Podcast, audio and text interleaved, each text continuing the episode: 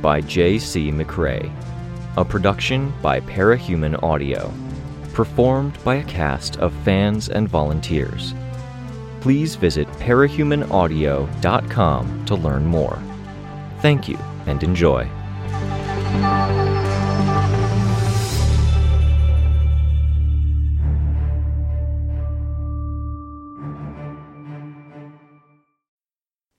Arc 19 Infrared Interlude G The entire damn building was inoffensively room temperature, but the ice cold water from the tap was still a relief. He let his hand sit under the tap for a minute before rubbing the cold water along the back of his neck. When he raised his face from the sink, looking up into the mirror, he saw traces of a skull across his face, where the cover up had been washed away. His hair was in short, chemically textured curls, and he had a cut on his lip from where he'd been out in the cold. It used to be that I was 75% civilian. Three quarters of my waking hours I was Brian Laborn. I worked, I bought groceries, I cleaned up my place, and I had nights where I pulled on a helmet with a skull on it and worked as a burglar for hire. His belt was more of a utility belt style, though he didn't have much use for tools a lot of the time. His belt buckle hid a few cards, including his warden issued ID, a debit card, and a card for one of the big clothing co ops. For a moment, he considered fishing it out and throwing it out. Then he reconsidered. It was important to hold on to things. Instead, he went to the next compartment over. He dried up with a paper towel and then popped open the oval container within the tiny pocket. The cover up from that tiny container went on like clay more than anything thick and similar to the texture of his skin. Now I have to put my face on to be a civilian. His eyes were still paler than they'd been before he'd died. It was hard to shake the feeling that he had just walked off a battlefield. In a sense, talking about an hour ago, he had. He had watched as the woman who had brought him back from the dead succumbed to the cracks that chased her and became a monster. Her flock had dispersed. The world was ending at this very moment and that 75% of him that was battle ready was prepared to stride from this small washroom to go lead his squad, his team. Most of his experience had to do with face to face meetings in the underworld of Brockton Bay. Tattletale had been the strategist, and had left it to him to carry things out and to handle the alliances. But he had attended six Endbringer fights, and he had been there for part of the fight against Scion. All of that was so clear in his mind it felt like it had happened yesterday. But that team wasn't his anymore. And it wasn't a team that was suited for this threat they were fighting. He finished covering up the skull. For good measure, he used his power to dismiss some of the shadow that filled the bathroom, allowing the light from the ceiling to illuminate his head and shoulders. He could see through his own darkness, but different details stood out when he saw things with the light his power assumed he should have, as opposed to the shadows of reality. He saw some bone white skin in the folds near his eye and used residual cover up to get rid of it. The world is ending. What am I doing here? He straightened, rolling his shoulder to work out a bit of a strain from the earlier fighting. He left the bathroom, walking down the hall where his darkness filled the space, until he was at the back room. He could see Lisa and Aisha with the kids in the main room, and two more kids in the side hallway that led to the break room and kitchen. Lisa looked agitated, upset. He dismissed some of the excess darkness that flooded the hallway, side rooms, and bathroom. There you are, Lisa said. She looked weary, but she smiled. Refreshed? Yeah, he said. He never felt entirely refreshed, though. You looked worried. Just had phone calls. I don't like Breakthrough's plan, Lisa said. They gave us a deadline. Expand on that? he asked. An hour now, and we're past the point of no return. It lines up with the Simurgh's flight path and speed. They've got some people going back to dig for more information, others are talking to the wardens. Right now, I'm trying to convey, with technology that doesn't work half the time, that they aren't going to have enough time when they get back. What can I do? he asked. For right this minute, the kid woke up. Lisa said. Darlene's tapped into her and said she's trying to get out of her quote unquote cell. We could stand for someone to check on her. He tensed a bit. Trying being the operative word. According to Darlene, the kid is moving her eyes like she's programming, and I'm hoping that's because she's preparing to deploy something and not because she's got a signal out and is doing something with that tech over there. It would be helpful if you could stop in, make sure it's safe. Tattletale indicated the abandoned Tinker workshop. There were more of the heartbroken kids throughout the room, crowded into this space and the second of the two hallways in this office space, but despite the crowding, they kept more than two paces from the workshop. That, at least, was smart.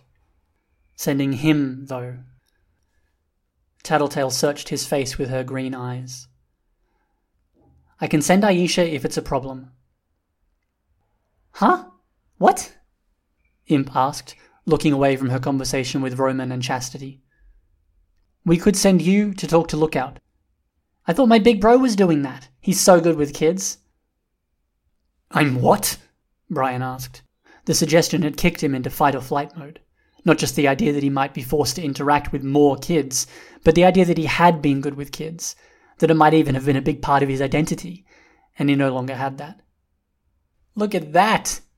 Cracked his big stoic tough guy facade. One point to me. Jesus, Aisha, he grumbled. Don't encourage the heartbroken, Tattletale said. If they think they can get points, they'll push things too far. You're the last person I'd expect to say I'm any good with kids, Brian said. You complained incessantly. I wasn't a kid, and you tried to be my dad, which, no thanks. You'll be fine. You actually know her. Maybe you should. And I know you, and I have my instincts. Go. Stop in for a minute or two, check she isn't going to blow anything up, and fix up the darkness so she can't get signals out, Tattletale said. If you're so inclined. He looked between Tattletale and Aisha, and then at the crowd of Heartbroken. It was so hard to keep up with them, even in the quiet moments. You can say no, Tattletale offered. No, I'll go. He sighed out the words. Let me know if something changes. Will do. Brian, Darlene said, can I ask a favor? Sure, he said, holding himself back from a groan or sigh. That got harder when she didn't ask, fidgeting and biting her fingernail instead, and looking in the direction of the hallway he'd filled with the darkness. Twelve or so, Darlene had black hair that didn't go below her chin, tucked behind her ears, and bold red lipstick that didn't suit a kid her age. She wore a costume with a knee length dress built in, the cloth a shiny black, overlaid with silver tracery.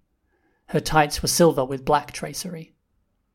His impulse was to turn to the efficient, to the point language he'd been using for the first few months with Valkyrie's flock, demand that she cut right to it. The habit was almost military like, and he was almost irritated that he had taken to it as well as he had. It made him like his father. He only stopped because of the kid's lipstick. It reminded him of Aisha on a level. She had done a similar thing. In Aisha's case, it had been because Aisha had physically grown up so fast. In Aisha's case, it had been because Aisha had physically grown up fast. She'd had to grow up fast in other ways to survive her mum. Not so different from the heartbroken. No, he was reasonably certain he had never been even remotely good with kids, Aisha in particular.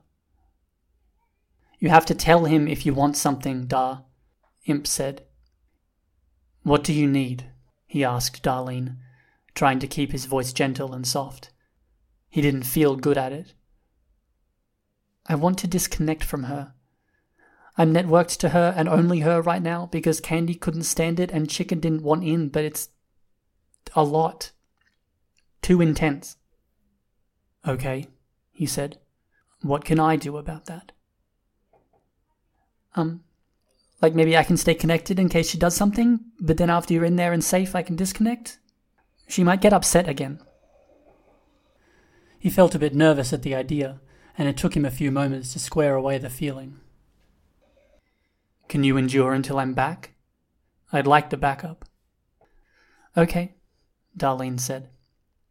Thank you, he said. He couldn't drop the feeling that he had stepped away from a life or death battle just minutes ago.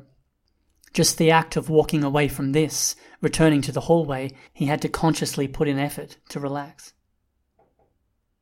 He made his way to the side room. There was a window by the door, and he peered through to look at the little girl.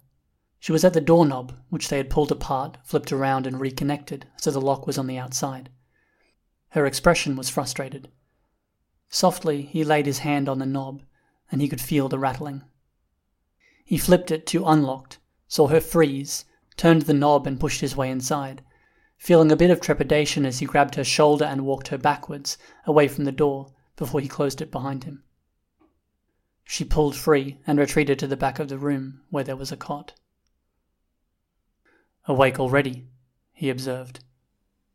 She shrugged and smiled, taking a seat on the cot.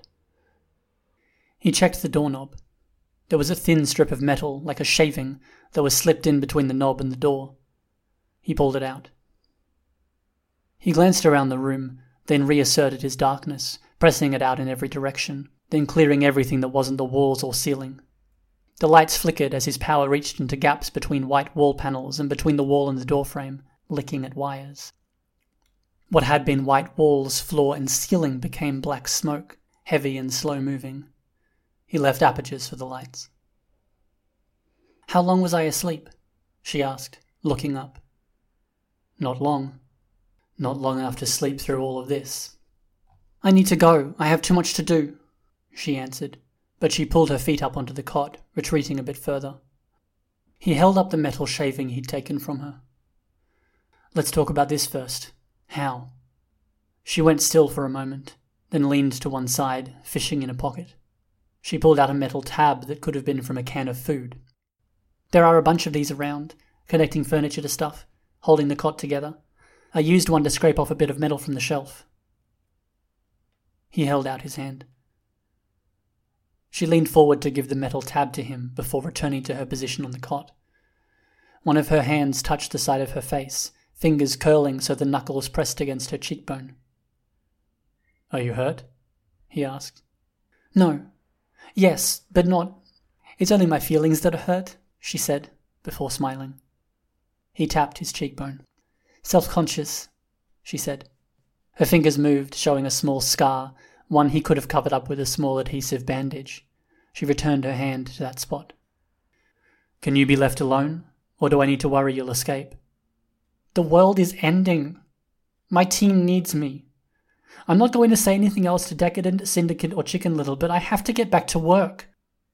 I don't think that's possible. Can we leave you alone? Will you be good?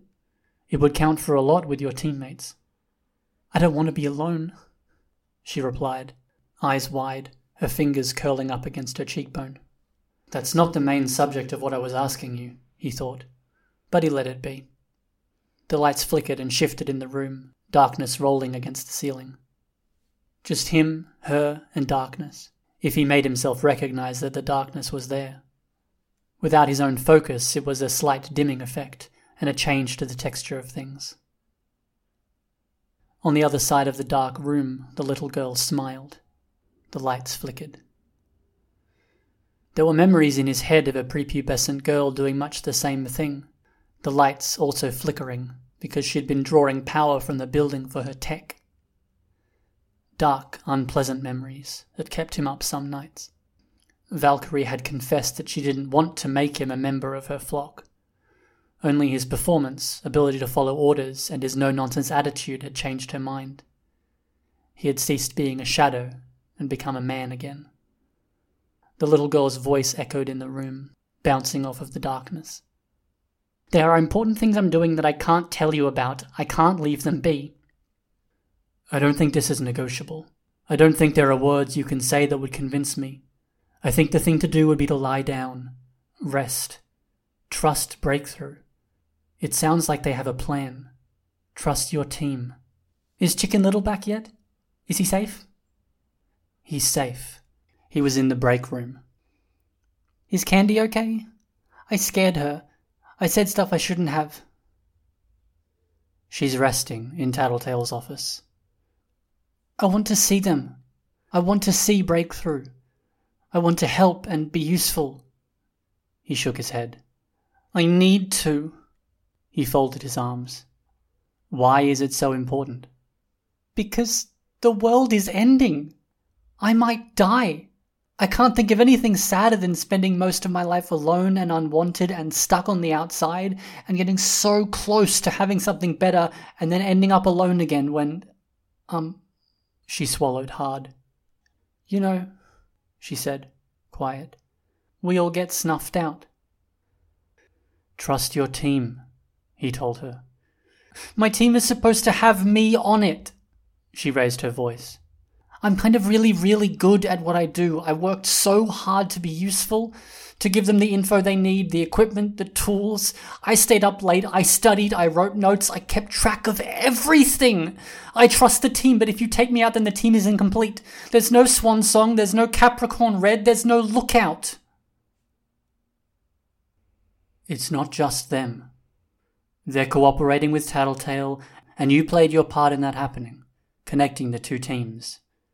They're reaching out for help, pulling in allies, and you played a part in that too, or so I hear. That's not enough. They're just going to keep dying.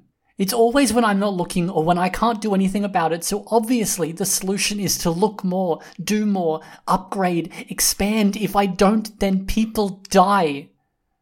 That's not on you. And then what? They all die? I'm alone and cracks spread everywhere. The world turns to crystal and I'm stuck here with nobody to hug me or keep me company or tell me it'll be okay. And even right now, I'm trying to think and I can't think of many people where I left a good last impression. It's just death and anger and hurt and a whole lot of embarrassment. If you'd let me access my tech, I could at least talk to some people. People who are feeling abandoned right now, who need me right now. What a way to go, letting everyone down all my life.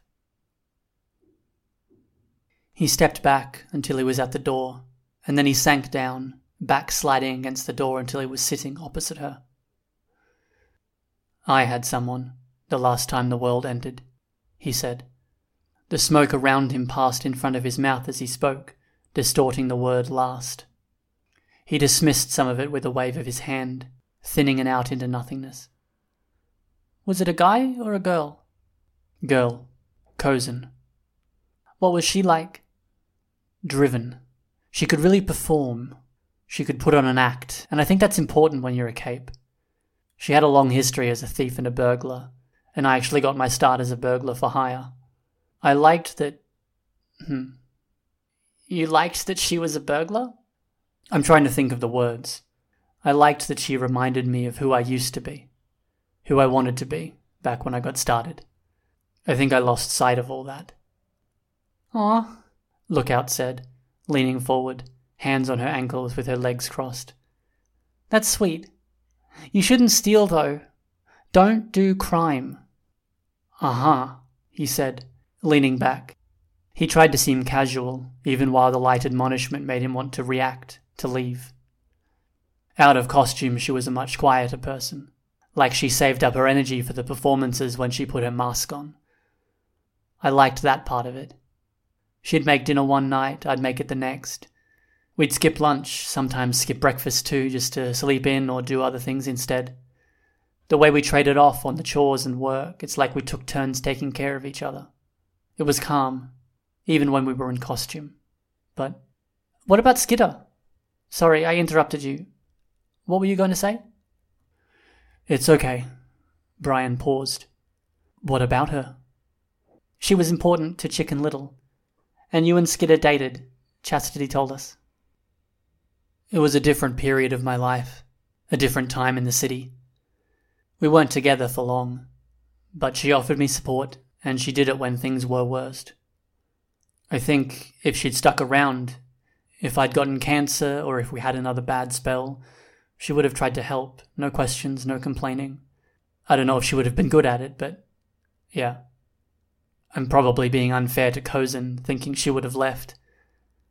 Maybe she would have taken care of me for weeks or months, instead of one or two days at a time before it was my turn to do the chores and look after her. The smile had fallen from Lookout's face. She tilted her head to one side. You liked her, Cozen. Year and a half. My longest relationship. We were together when the world ended. You, she said. At the same time, he said, and, Go ahead. she told him.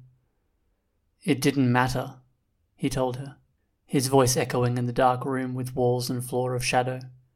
The little girl smiled and laughed softly to herself. What?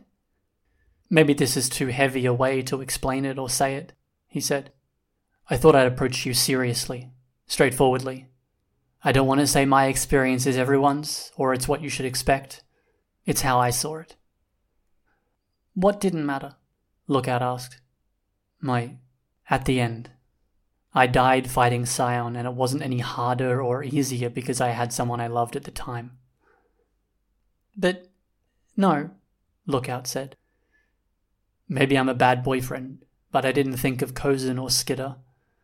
I thought briefly of Aisha, but mostly I thought we lost. That that was it. Lookout laid down on the cot, moving the pillow to put it under her head. Turned sideways, her head at a right angle to his, she stared at him. I think it matters to me, she told him. He leaned back, his head resting against the door. I thought it mattered to me. A lot of my thought process was devoted to how hard it was to connect to people. I'm not even sure I liked the Undersiders before, but that didn't matter because it was all about the business, the job. Skitter, if she helped with anything truly special, it was making that first contact, opening that door. She did that with Rachel, too. She gets big credit for the Rachel that I just had a sandwich with. Then with Cozen, I thought I'd solved it. I still messed up here and there, but baby steps forward. Something I thought I could never do, I did it. It didn't make a difference when the world ended, but it made a difference for the year and a half I was with Cozen, the weeks I was with Skitter. I think that's what you hold on to. Lookout adjusted her pillow, pulling one end of it to her chest while resting her head on the other end, taking a second to fix her hair so she wasn't crushing it. Once settled, hands still at one side of her face, she heaved out a sigh. I really messed things up, she said, barely audible, her hand mashed into one side of her mouth. At least like this, the small, smiling tinker didn't nag at his fight or flight response, didn't make his heart race. Do you want to rest? he asked her. She smiled at him. I want to talk, but I'd be keeping you. No, he said. He reached for the doorknob and used it to get to his feet, groaning at the pain in his shoulder. Darlene said she needed to cut the connection to do some things. I'm going to tell her she can. He watched her face, the fleeting hurt, the smile. Okay, she said. He stepped out of the room, into the darkened hallway that would be pitch black and oily to anyone else. Back to the war room. Tattletale was making a call, leaning over a desk. How's the kid? Aisha asked, quiet. On edge, calming down, he said, still remorseful, scared. Sure, Aisha said. I'm going to go back in, unless you need me or something comes up. Oh, really? Aisha asked, sounding amused. I wanted to tell Darlene she can stop using her power, and to ask for a stick on bandage. Here, Darlene said. She fished in a pocket of her belt and pulled out a band aid. I just stopped using my power on her. He nodded. It was hard to shake the trepidation, that general unease that came with facing a tinker head on. How's the fight going? he asked. We're losing, Juliet announced, her normal speaking volume at odds with everyone else's hushed exchanges. Tattletale turned her way, finger pressed to lips, before refocusing on the phone call. Breakthrough seems to think it's a good thing we're losing, Aisha told him. Then let's hope they're right. Come find me in the darkness if you need me, he answered, before stepping back into the darkness, a fraction cooler against his skin than the air outside of it. He stopped to peer through the window at Lookout, aware that she was no longer connected to her friend. She wasn't manic, hadn't moved from her cot. She watched him, her eyes wide, as he approached the cot, then knelt down. He tore open the small package for the stick on bandage, then turned it around, showing her. It was glossy, white, and covered in hearts. From you? she asked. From Darlene. Good theme. For the heartbroken to have these, she said. What's it for? He tapped his own face to indicate. Still lying on her side, she lifted up her face, and he bent down, removing the cover so the adhesive was exposed, and pressed it on, covering up the tiny inch long scar. She checked, touching it, then dropped her hand from her face, and then clasped her hands together, pinning them between her knees. Better? he asked. She nodded. He retreated to the other side of the room and sat down, his back to the window. When you died? she asked, her voice small. Mm hmm. Did you see heaven? Maybe a part of me did, he said, but not the part that went to Valkyrie and came back. I wish I could give you a better answer than that. I'm not sure I'd get to go there, if it exists. I was a villain. I stole. I wouldn't, she said. You were a hero. You helped people. The things you do wrong seem to come from a good place. Except telling Candy I'd make her be my friend and stay by my side. I threatened to blackmail her and the team. Hmm. He made a sound, his head leaning back to rest against the window. That's not so good. I didn't hear that bit. I think if I went to heaven, I'd get turned away. Or they'd offer me a chance to prove myself, and I'd mess it up. That's the way it always goes. I get close to people and I don't want to lose that, so I go too far and I push them away. Almost my inverse, he thought. I said it to scare her and hurt her because I was hurt. She said no when I knew. I thought I knew she liked me. I tried so hard, working for their benefit, helping them design their costumes, being nice. You can't, he said. I have to. No, he said. You can't change other people. The heartbroken couldn't do a thing to make their father less of a monster. I couldn't do anything to change Skitter. Skitter couldn't change Rachel. Lookout rose up, propping herself up. You just said before that she did. You change yourself. Set your boundaries, decide what you'll do and who you'll be to others. But you can't change them. She put her head back to the pillow. Decide who you want to be, he told her. Refine that person. Study the skills you'll need, hit the gym. I totally do, Lookout said. She held up one arm, bending it like she was flexing her bicep. He was pretty sure he could have encircled three quarters of her arm with one finger and his thumb. Can't you tell? He smiled. The gym was where I went when I had no idea of where to go. I told myself that no matter what happened, I was better off having gone, hitting the punching bag, lifting weights. That's my tinker workshop, she told him, hugging the pillow tighter. And studying, and clothes. I do that a lot. People tell me to stop. After one bad run in, he said, closing his eyes. Having his guard down in a room with a strange young tinker still made his heartbeat race, especially while referencing the event.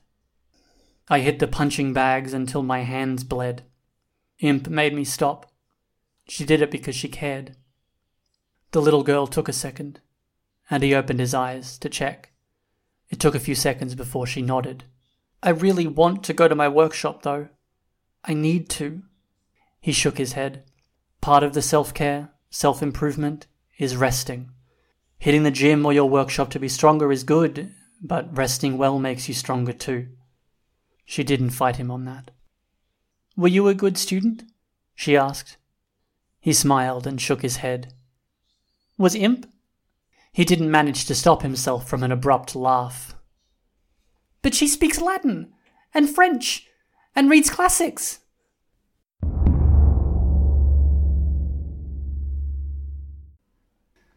She called in all the troops when it was done. Did you run into him? Talk to him? No, Brian said. I was unnerved enough walking into the building. I worried he'd forced her to call and lie. I won't get into the details. I have cameras everywhere. I see stuff, I access databases with crime scene photos. We got chopped up by Cradle. That stuff doesn't bother me. It should. Lookout, sitting on the cot with her back to the wall, arms and legs wrapped around the pillow, just gave him a shrug. I don't think I want to make that dynamic worse, so I still won't share the details. Heartbreaker slit his own throat after Imp tormented him for long enough. Everyone freaked out. I. Let's skip that part. Sure, I'm good at skipping parts. I met them then. Heartbreaker dying upset the women, but the kids were calm up until we surrounded them, trying to corral the situation. The door rattled. He twisted around, looking through the window. Visitors, he told her. He saw her tense. Her eye contact broke, and he could see her eyes start to dart around. The eye movements Tattletale had mentioned. Are we okay? I don't know, Lookout told him. He reached up and opened the door before dismissing some of the darkness. Aiden and Darlene. Oh, Lookout said, shrinking down to hide a bit behind the pillow she held. Darlene told her, Your other team's coming. They're getting all the teams together. We wanted to talk to you before you left, if you're leaving. I. Okay. Remember the freaky dream one of us had? Aiden said. Don't. Darlene nudged him, indicating Brian. I remember, Lookout said. Nightmare. After, we thought we had to meet in case it became too hard to do it after, Aiden said. After, we thought we had to meet in case it became too hard to do it after. This is the same idea, Darlene said. What I did was worse than have a bad dream and freak everyone out, Lookout said. A lot worse, Darlene told her. Aiden took hold of her arm to tug her back a bit. A lot worse, Lookout said, quiet. You scared Candy a lot. You scared all of the heartbroken. We invited you in and you threatened us, Darlene accused her. I'm sorry. Are you? Aiden asked. Are you actually sorry? You said you can't help it. Is that still true? I don't know, Lookout answered. If we told you you're off the team, would you freak out? Aiden asked. Lookout cringed, hearing that. Yes? No? Darlene asked. I don't know. Probably. I try, but I feel like with Tristan, with everything else that's happening, I might need to freak out. I need to get to my workshop. I need to work. The world's ending. There's barely any time. Aiden leaned back at that, his posture weakening a bit. What if you had to choose? Darlene asked. I don't know. I really don't. Oh, Aiden said. I thought this might be easier. I don't want to lie, Lookout told the pair. Um, Aiden said. He looked down at Brian and then latched on there like he was looking for something that was easier to fixate on. He held up a hand with a small bird in it. My bird tried to fly through the dark and bumped into a wall. Is it okay? Lookout asked. I'm I'm going to go take care of it. It's not bad, Aiden said. He glanced back at Lookout, then stepped back into the dark, feeling his way back to the main room. Brian watched Lookout's expression change as Aiden disappeared into the dark. Darlene faced down Lookout. I'm sorry. You hurt the chicken's feelings. I'm sorry. All of us are messed up, you know. Chastity, Roman, Juliet, Amias, Aroa, Nicholas, Cherie, Jean Paul, Candy, even the unpowered. There are 20 of us, and all of us go too far sometimes. Yeah. I scared you the last time you hurt the chicken. I'm trying to do better. I'm trying really, really hard right now. I'm sorry. The thing about us, we're family before and after everything else. Roman and Juliet hate each other, but they consider each other brother and sister. That'll be true until the world ends or one of them dies. Lookout nodded. I think we have rules like that, that we don't and won't break. Family being one. You're part of this family, Kenzie. Lookout looked up, startled. You're similar to us in ways. So you're part of this family until you decide you don't want to be. So maybe after today you won't be one of us. But don't speak! Darlene raised her voice. The echo of her voice joined Lookout's. Brian rose partially to his feet. Don't argue. The sound reverberated, hollow. Lookout fell silent. We protect each other, Darlene said. I will give my life if it saves Chicken Little. My hand still hurts from where I broke stuff fighting that red assassin guy every day. She was rambling a bit, her voice wild, emotional. My Candy will forgive you, you know. Brian could see the hope in Lookout's eyes. Brian could see the hope in Lookout's eyes. And I can't let her. That's how I protect her. Not if I can't trust you. And I don't trust you like this. Which means you're not family anymore. Lookout hugged the pillow tighter, burying the lower half of her face in it. Lookout hugged the pillow tighter, burying the lower half of her face in it. I planned that better in my head, Darlene said. I said everything I wanted to say, just not in the right order. You did okay, Lookout said, her voice small. I hope so, Darlene said, staring at the girl for a few seconds before ducking her head and walking into the darkness.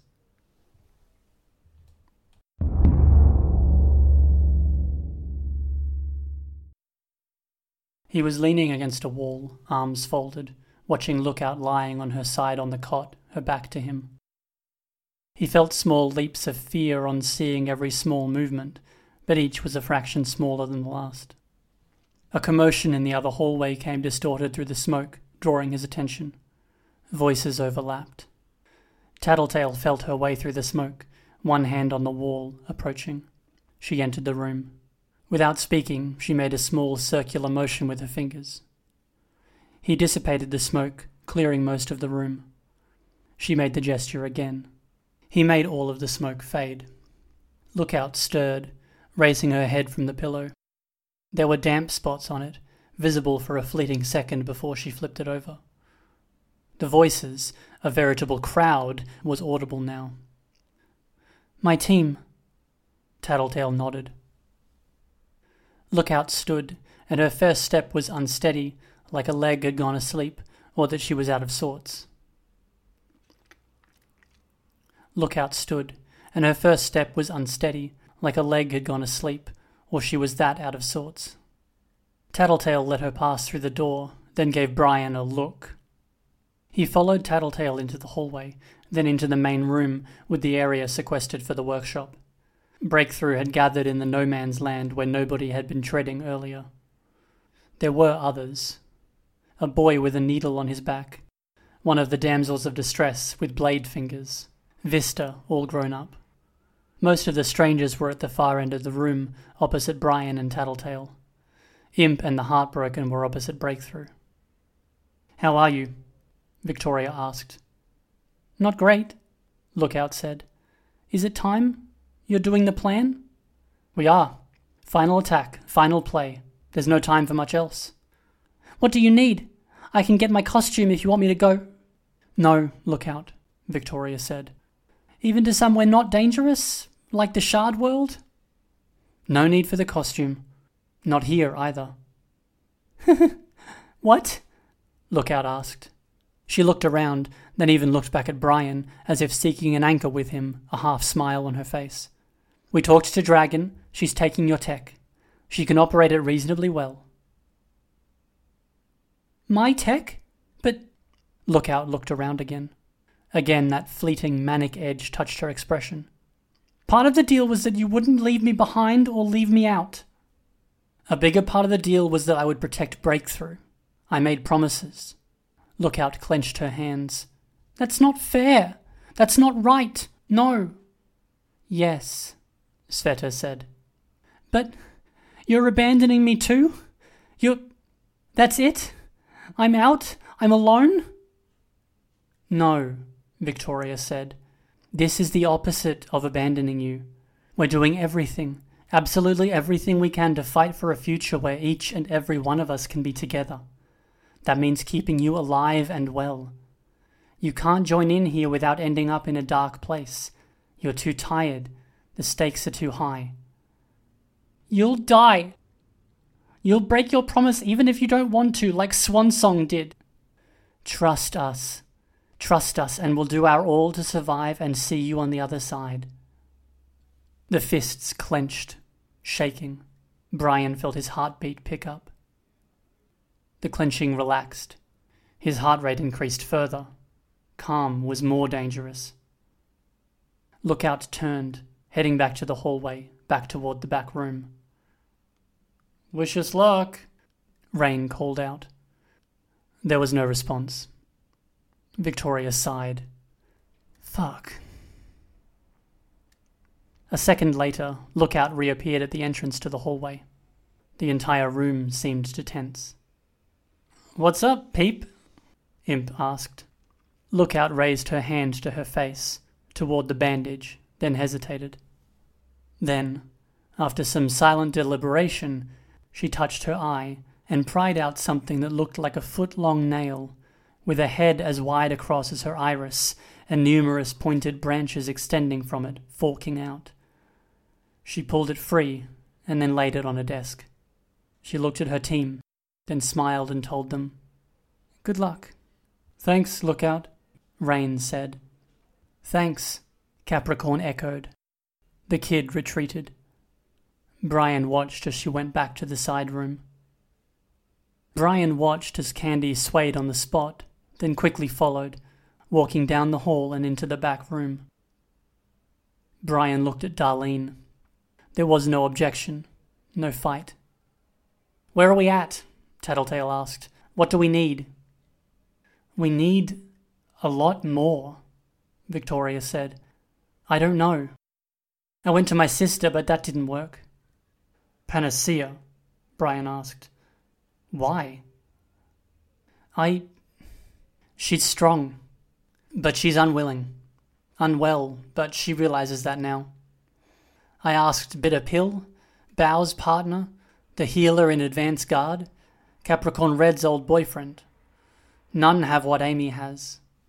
My next line of thought is mind control. Force Amy to help to take away culpability, but that's skeevy. A little bit, Vista said. A lot bit, Victoria echoed. She folded her arms. We're desperate. What about Bonesaw? Brian asked. The room glanced his way. Gone, Tattletale said. I know where she is.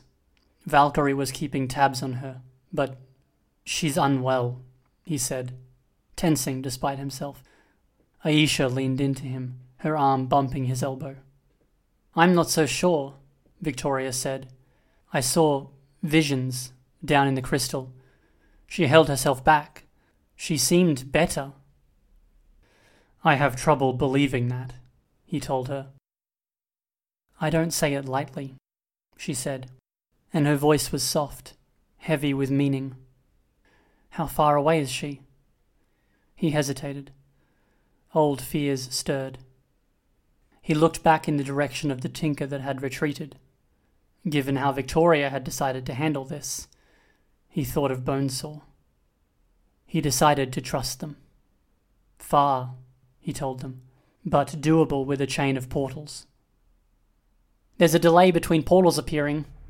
Battery considerations, machines overloading a bit, Vista said. Then we need to act fast, Victoria said.